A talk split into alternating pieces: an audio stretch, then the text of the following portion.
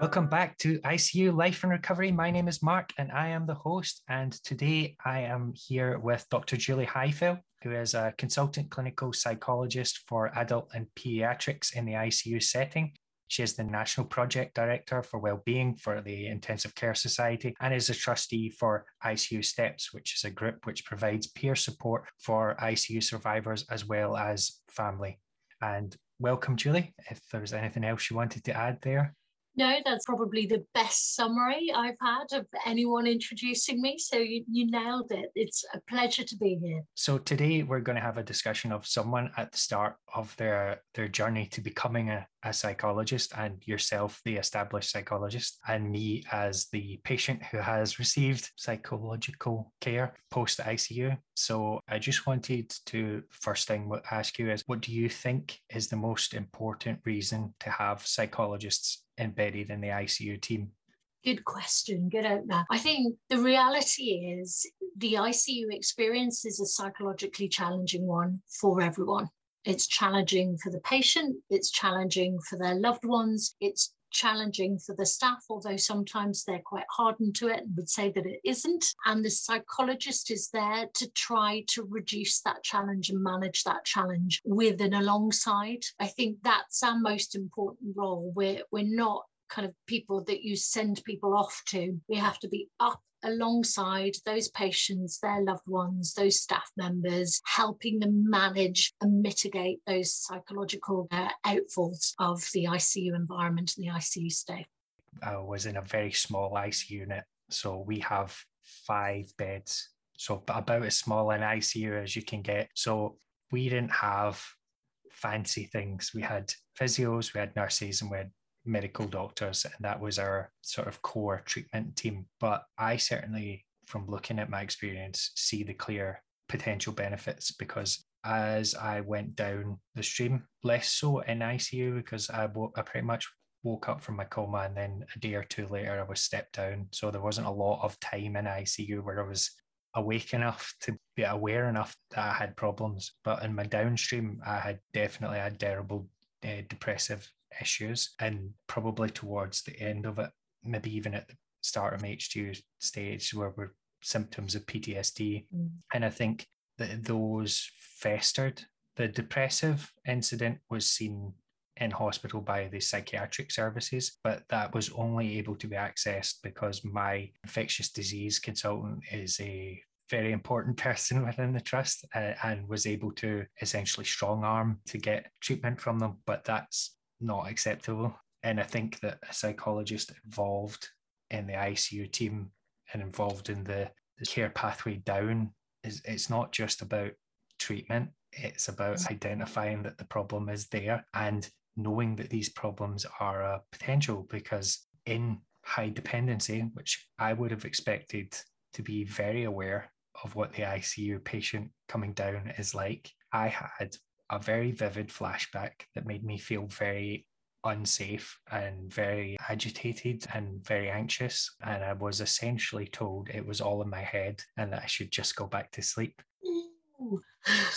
That's probably the worst step we can get because that breaks any trust that was there because there's no longer that. And I think the psychologist plays a key role in that we wouldn't send people downstream without nurses we wouldn't send them downstream if there was no medical doctors. We wouldn't send ICU patients down if there was no physio. It seems like we've got a four legged chair and we're happy for it to have three legs. And then we wonder why everybody keeps falling.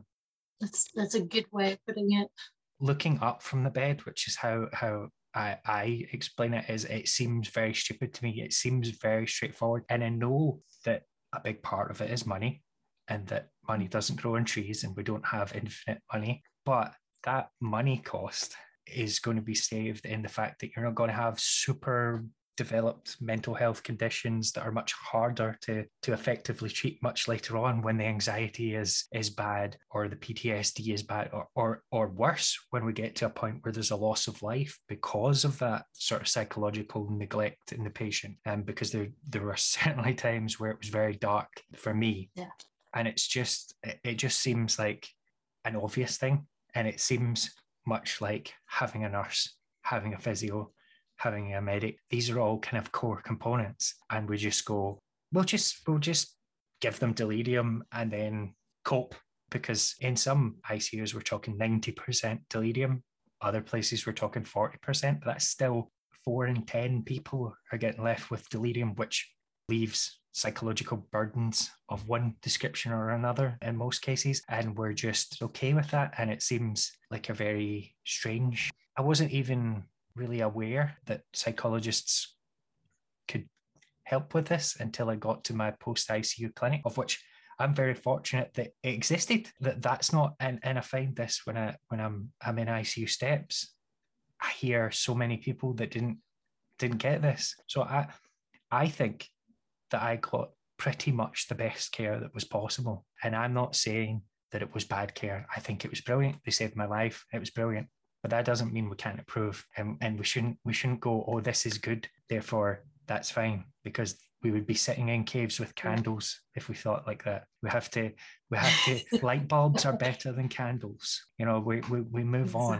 on. Um, just because candles are good doesn't mean we should stop at candles. Exactly and you you were talking about your role with staff, and I think that that's that's often forgot about, and particularly from patients because we quite often get centered in our own our own world, our own bubble of of problems, and mm. I think it's very easy to forget that it's quite traumatic to work in ICU.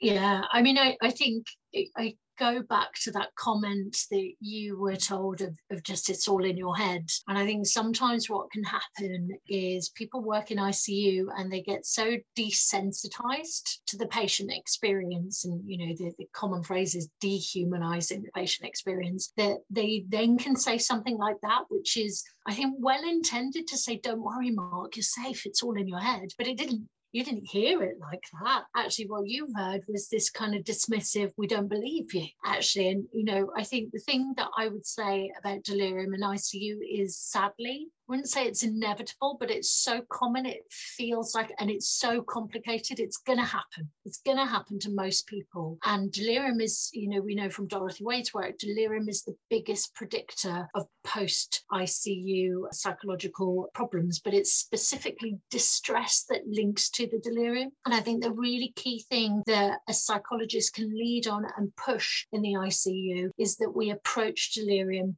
differently and we put something in that's much more preventative. So, you know, there are great physios, speech therapists, OTs out there who are really psychologically minded, who are on board with this, but that, that's not their natural training. And, you know, that's more about personality. So you can't predict for that, but psychologists are trained to go in there. And as a psychologist, I would have said to you, Mark, how awful that you're feeling this way. You know, but do you know that this is actually common? Do you know that this is something temporary and it's not going to last?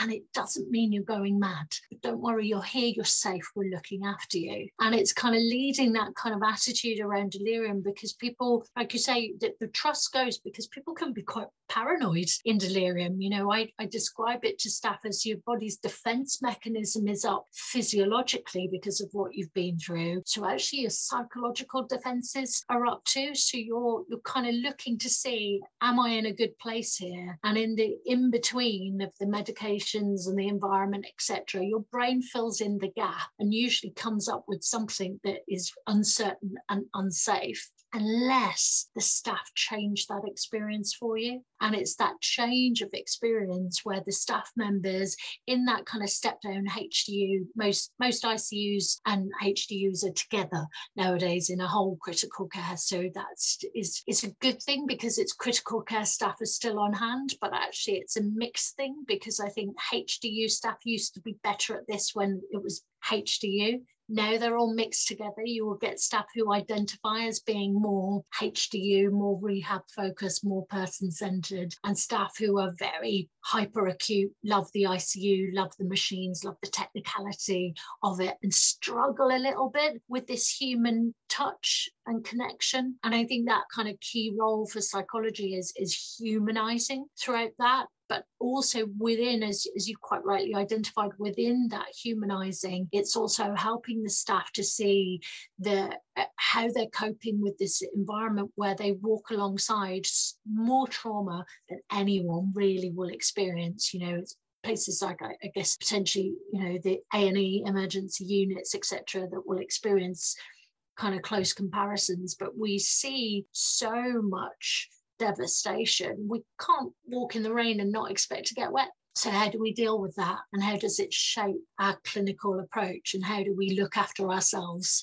when doing that work? So that you know, you can't you can't pull the two apart. I think the two kind of go hand in hand. You know, we look after the staff so that they'll look after themselves and patients better, but we also need that direct modelling and support of how to look after patients well in that preventative way.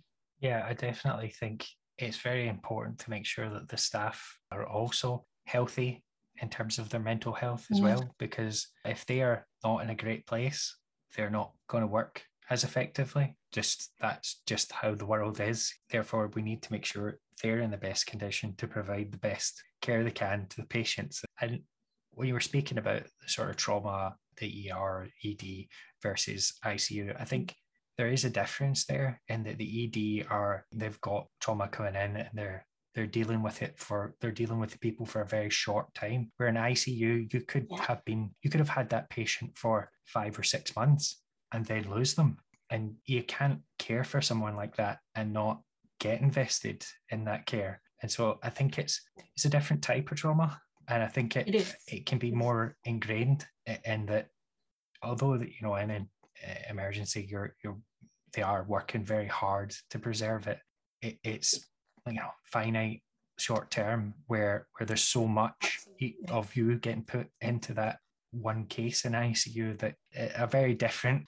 Yeah, you're right. The figure that's often quoted is, you know, 75% of ICU patients are in and out within 72 hours. So there, there is that quick turnover that goes alongside it. But you're quite right. Then there are the patients that get a bit stuck on the ICU. Stuck on the ICU is, is quite short term in terms of you probably define it as seven days or more. But actually, in seven days, you can make quite a connection to someone's story. But I also, I, I work in a 35 bedded ICU, so a bit bigger and is, you know, tertiary referral center, etc. But we, at any one time, we can have a group of kind of five or six patients that have been there at least a month. And, you know, our, our, usual rule of thumb is if they've stayed a month, they'll stay for six. So it, it, we know that we get these patients that we, we can become really attached to and really, really care about what happens to them. I think there's also something of some people choose because they've had those relationships and then they've seen it go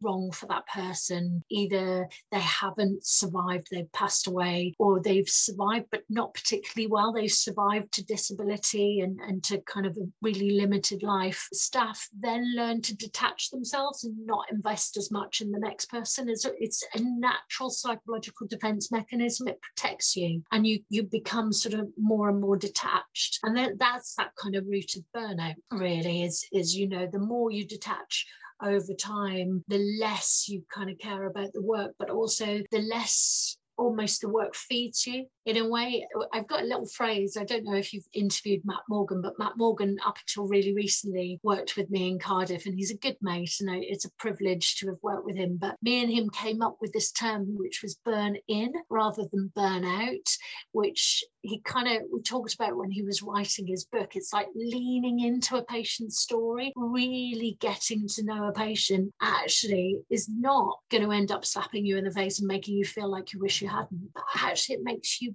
better. It makes you more connected to the work and it's more protective. And I think that's, you know, if there's anyone who's a health professional who's listening to a podcast now, I'd really kind of recommend they they take that away actually is it's it's not harmful to care and invest in your patients. In fact, it's pretty protective because it brings the best out of you. But at the same time, you know, you, d- you don't want to be going home with the patient and kind of giving them your phone number and saying, call me 24 hours a day, etc. We have to keep a little bit of a professional boundary, of course, but actually that investment in, in patients can be quite good for us. But that said, it doesn't mean that it doesn't take a chunk out of us when it goes wrong for that patient.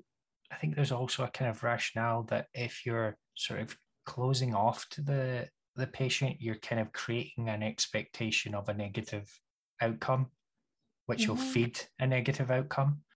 Yeah, I think yeah. I think that's that's also part of it. If you have a positive outlook, then you're more likely to be able to cope with the negative outcome, even if it is a surprise outcome, yeah. than if you keep feeding the negative outcome. You're not getting you're not getting any regeneration from successes. You're only getting pulled down by negatives, and so you're you're just you're just cutting little bits off you. You're dying by a thousand cuts rather than a single blow. And I think yeah. I think sometimes people don't trust in how well they can cope with things, mm. and and I think they often forget that particularly in the ICU, if you if you look to your left or look to your right, there's another person that's dealing with pretty much the same thing as you, and that you're not. I don't want to say you're not special, but you're not unique. There, there's mm. plenty of people if you're if you're having trouble or struggling. There, there's a whole team there that that knows what's going on, and I think sometimes people, particularly if they've went into that that protective shell mode of of um, sort of shielding themselves. They forget that actually there's a lot of people here who understand what's going on, and if I say um, I'm struggling or whatever will help, even if even if there's not an ICU psychologist in the in the unit, just by how the ICU world works, that's uh, pretty much how it'll how it'll be. You know, there are it is a team, and I think ICU is much more of a, a team sport than than in than in other places where where there's very very rigid defined mm, doctors do this nurses do that uh, and it's very siloed um, and that everybody's role is this and in an ICU it's a lot less rigid in those sorts of things and it's better. I think other parts of the hospital could learn a lot from from this in that it leads to a lot better sort of delivery of care and outcomes in that everyone feels a bit more appreciated and a bit less of a, a peg in a hierarchy. I don't know what you feel about that.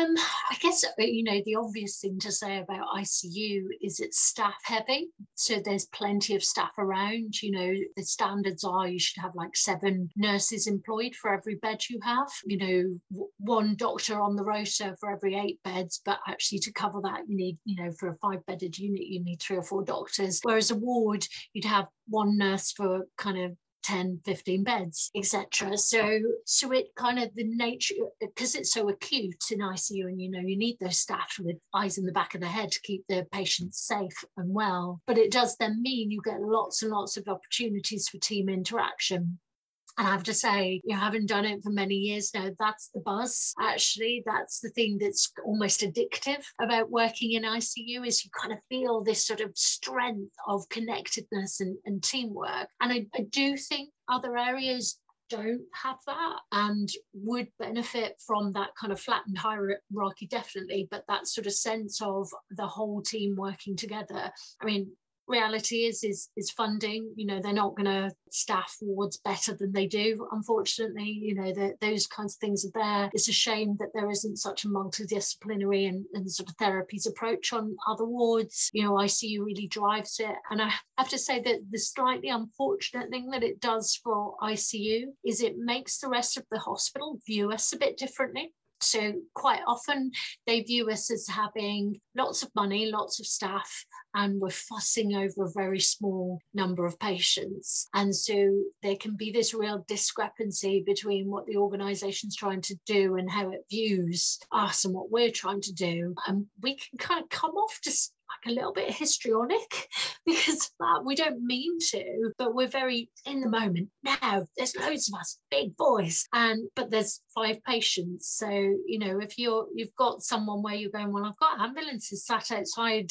the emergency department, and I've got people saying we we need a psychologist in the ICU. Which one am I going to look at first actually. I think that that's one of the hard things about working in icu we're so we we all love it. We're so passionate. We're quite driven quite excitable individuals. Sometimes we could do with moderating our, our volume so that we're heard a bit better but we can't help it because we love it. And we love that kind of teamwork and we love that kind of togetherness. And other places don't have that privilege. And i think it, we should remember that i think sometimes. In in an ideal world of a well-funded nhs yeah there should be more teams. And in an ideal modern NHS, the band five nurse is just as important as the consultant, if not more important. But you know, I think that that's new medical training and new nursing training means that medics are more open to co-working and nurses are braver at stating their values. So it is shifting over time but you do still get the occasional more uh, traditional way of doing things. I'm going to comment on a, a few things. One i have heard when speaking to, to icu nurses you just have one patient which always always gets me quite annoyed. That one person, you're controlling every function mm. of the body, which is quite a, mm. an intense job in terms of doctors and nurses and the hierarchy and, and their disbelief that they're superior rather than colleagues. Try running a hospital without nurses and see how successful that goes. And yeah. I think the other reason that ICU staff tend to be louder is that they're speaking for patients who can't speak, who are completely mm. unable to represent themselves. And that's a very hard place to fight for. And they're they're they're speaking for patients who have died and for patients who have been left with extreme disabilities who can't necessarily fight for themselves. So I think I think yes, there is a loudness to the ICU community, but I think for a long time it was sort of underappreciated in the oh you send them into mm-hmm. ICU, they save some, they lose some. That's the game, and I think that we have kind of moved on, and that ICU needs to be allowed to represent. Actually, we do a lot, and we, I, I think in my case, you know, pull, pulled out a miracle, uh, pulled out a thing that shouldn't shouldn't have happened.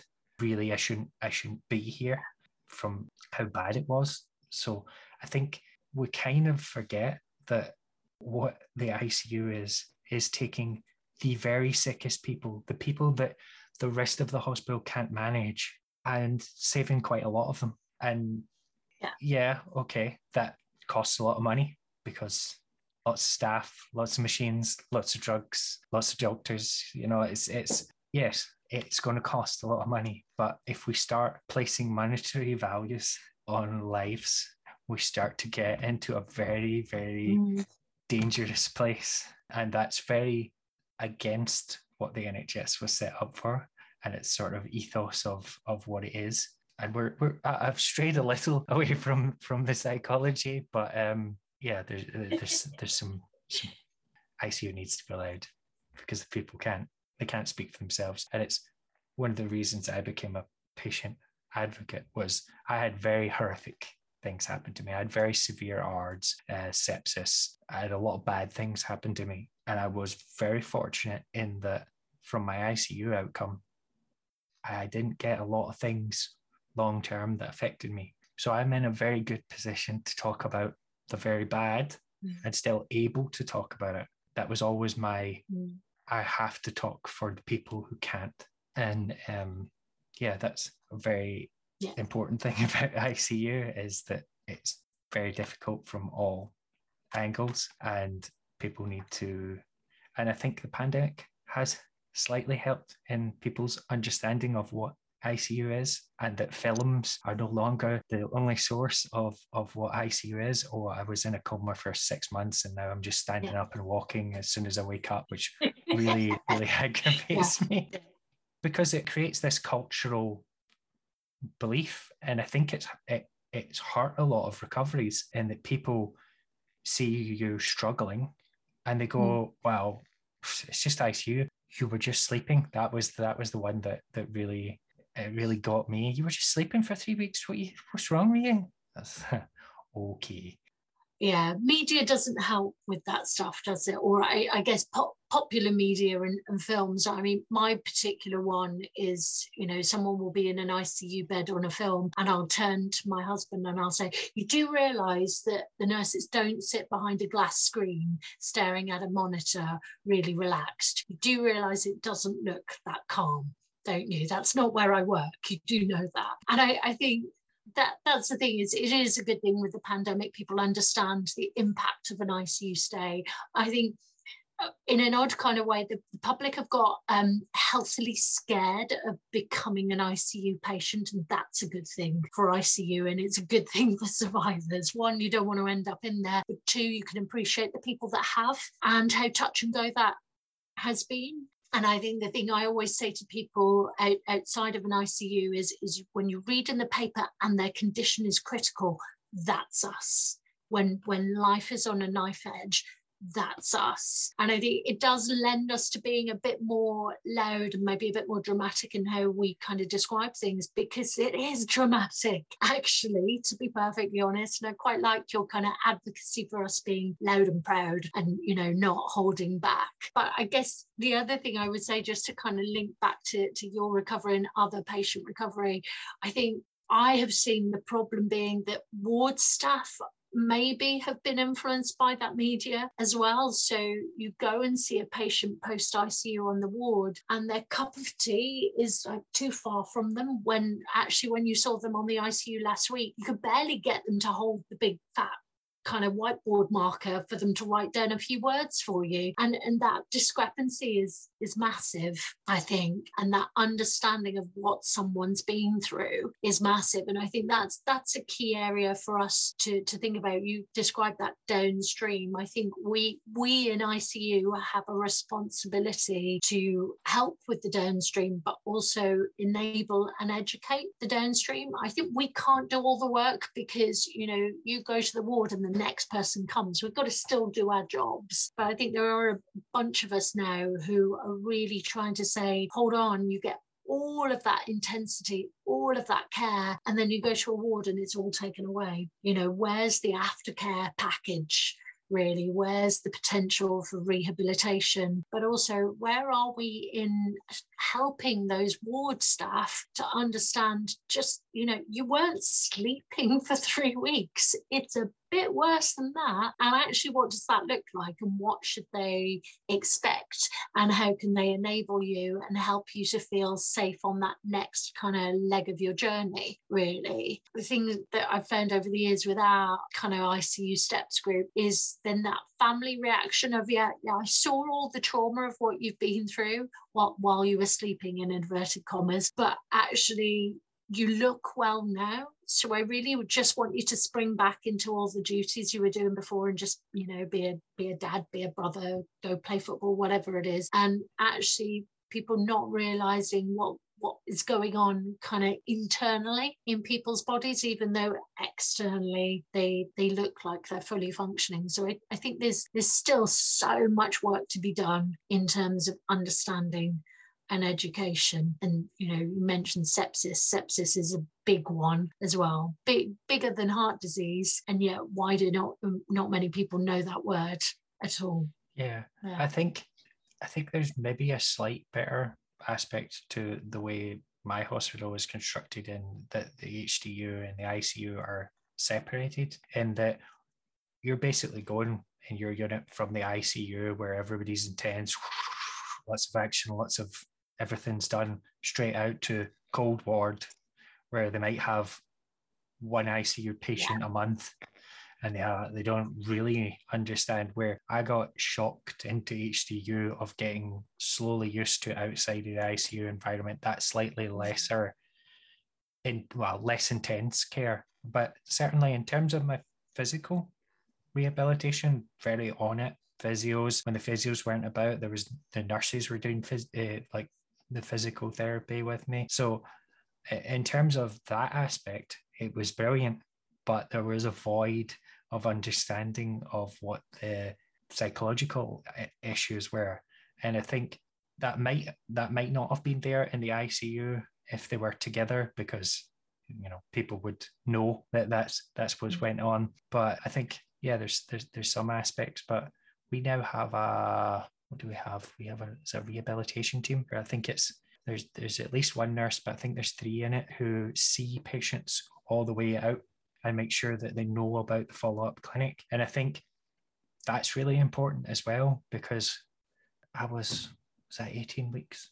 18 weeks in hospital completely. Three in icu three in hdu 11 in in hospital. That sounds right. No 12 12 in hospital. Something like that i caught swine flu while i was in the infectious disease ward so that was why i was so oh. long in my my tail but the, the nurse will see you because if you're 18 weeks and you've been 10, 12 weeks in, in the ward, you're suddenly feeling very left out and, le- and forgot about. And it, that mm. can be quite bad as well for your mental health, just feeling like you've been essentially abandoned, which uh, is, is a thing that quite mm. often patients feel they feel that they've went from the hospital where there's always someone looking after you there's always someone who'll have a, a line to the doctor or whoever to be able to deal with a problem and then you come out into into home when you're well but you're not well and you're go you're expected to cope with the world yeah. it's quite hard physically although by that point i was relatively physically okay and very un okay in terms of my mental health i think i was like a ticking time bomb so in may i think i was in mm-hmm. so i was discharged in april may so May, I was in a, a denial state. Is what I, I, I think I was. I thought physically fine. Uh, super duper. I will be fine as a as a as a go. Nothing wrong with me. And then the day I came back to get medically checked to attend the post ICU clinic, I had my first panic attack and I thought I was dying. I was like, "What mm. is going on here? Uh, why why am I feeling like this?" And then uh, I went, went to the clinic and I started back college between that first panic attack in the clinic. So I was having four or five panic attacks a day yeah, oh, wow. my, my, trigger points were the hospital and college. So I regularly go to hospital, I regularly go to college at that point. So I was pretty much in a panic state for, for most of the time. And I saw the clinic, and the clinic had the psychologist in it who identified my issues and unfortunately couldn't refer from that clinic had to ask my GP to refer me through the conventional pathways, which is is a, is a silliness. Um, nice, yeah. An expert needs somebody else mm-hmm. to refer them into the expert service of their field. Seems silly, but whatever. And then it took to I think it was May the next April, May. No, it was more than that. It took about eight months to get treatment. Very typical. Yeah. You know, I, I was having full PTSD panic attacks and there was periods of time there where I didn't think I was going to make it, that it was very dark and that mm. it just seems like I got into that state or I got as bad as I did because the problems weren't identified. Because if the problems were identified sooner, even if there's an eight month wait, that means that the eight month wait has started earlier and just it seems dangerous to me is that it, it, it seems dangerous not to have psychologists in ICU. It seems yeah fatal that there will be people who do not make it to treatment because it is too bad. I I don't know if I can yeah. explain it powerfully enough, but in my ICU experience, I believed that I was being tortured, cut open, waterboarded, put in freezers to freeze. I believed in those three weeks that had passed, that seven years had passed, that I'd been tortured for seven years constantly. Now, people say, oh, it was all in your head. Yeah, well, your brain is what decides what's real and what's not. Exactly. If I was if I was tortured for seven years straight, I would have quite a lot of problems. Exactly. The way to kind of explain it to people is I, I think the mistake that people make is that they think you dreamt it. And if you have a bad dream and wake up the next morning, fair enough, you might be a bit shook up and you might feel a bit weird for the next day, but it's over, it's done with, you're not traumatized. But you haven't had a bad dream, you have been living in a dream world and that world has been your reality. And i i mean to me it's almost like a, I, I quite like films and things like that. It's almost like you were in inception or something like that. And the suggestions have been made to your mind and they're real enough because your mind makes it so. And i think you know the, the trauma focused therapies that lots of psychologists do kind of with post icu patients is they what we do when we work with trauma is we take the kind of touchstone or the worst bit as the entry point to help people manage. What we do is we take that delirium memory as the touchstone and we work from there because that is your reality. That is what terrorized you. That is what your mind believed. And I think that's the really, really important thing to emphasize because I think people outside of ICU just think, oh, you were just having a, you know, like a bad trip kind of thing. If only if only it were just two days of a bad drug trip. But actually, let's look at people who took lots of LSD and had many bad drug trips and how many years of PTSD they suffered with it. And, you know, if you want to make that comparison, and I think that's the thing for people to really, truly understand. That said, I have quite a few examples in my experience of meeting someone who has said, I remember one particular example, he said to me, the doctor is the key master. He holds all the secrets to me escaping this torture world. And actually, instead of going, No, what are you talking about? It's all in your head. I told the doctor and I said, go to him as the key master and explain how he's going to leave this world safely and tell him that this world is he's not going to stay here for too long. And he was like you are all right then. And he sat down and he said you are right i am the key master but also you are in charge of instructing me as your key master how to escape this world. And so you kind of it, it sounds a bit tongue-in-cheek and, and silly as we say it but there's something about you can't you can't get the delirious, hallucinating, delusional patient to snap out of it and come into our world. It's just not possible. It's a temporary brain kind of fog and confusion. So the best thing we can do is step into your world, just like we would with people who are experiencing actual psychosis. And of course, delirium used to be called ICU psychosis. Personally, think it's the better label, even though it's a bit archaic. It kind of describes it better. Or people who are experiencing a dementia, you know, with someone with dementia, oh, no. wouldn't expect any other people with either a temporary or a permanent brain affliction that it's all in their head you know, and kind of way.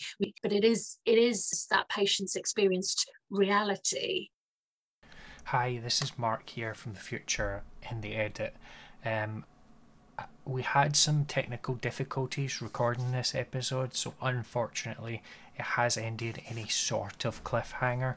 But uh, on a positive note, we're going to be, I have been able to get uh, Dr. Julie Highfield to agree to record a second episode or part with me, which will finish off this and hopefully move more into the delirium where we both have a passion, which will be a very exciting discussion, and I'm very looking forward to it. Um, unfortunately, due to technical issues that we had during the recording, um, bits of this discussion have had to be taken out, and we weren't able to fully end the discussion because of the disruption of those technical issues. But hopefully, those will be resolved for the next episode, and I hope to do a quick turnaround after the next recording session and get it out as quick as possible so that you don't have to wait very long for the concluding part of this discussion. Um, I think that this was a really great discussion. I think there was a lot of very important things were said during this episode, and I really hope that you enjoyed them, and I really hope uh, that you can share the the podcast with anyone else that you think would would enjoy it.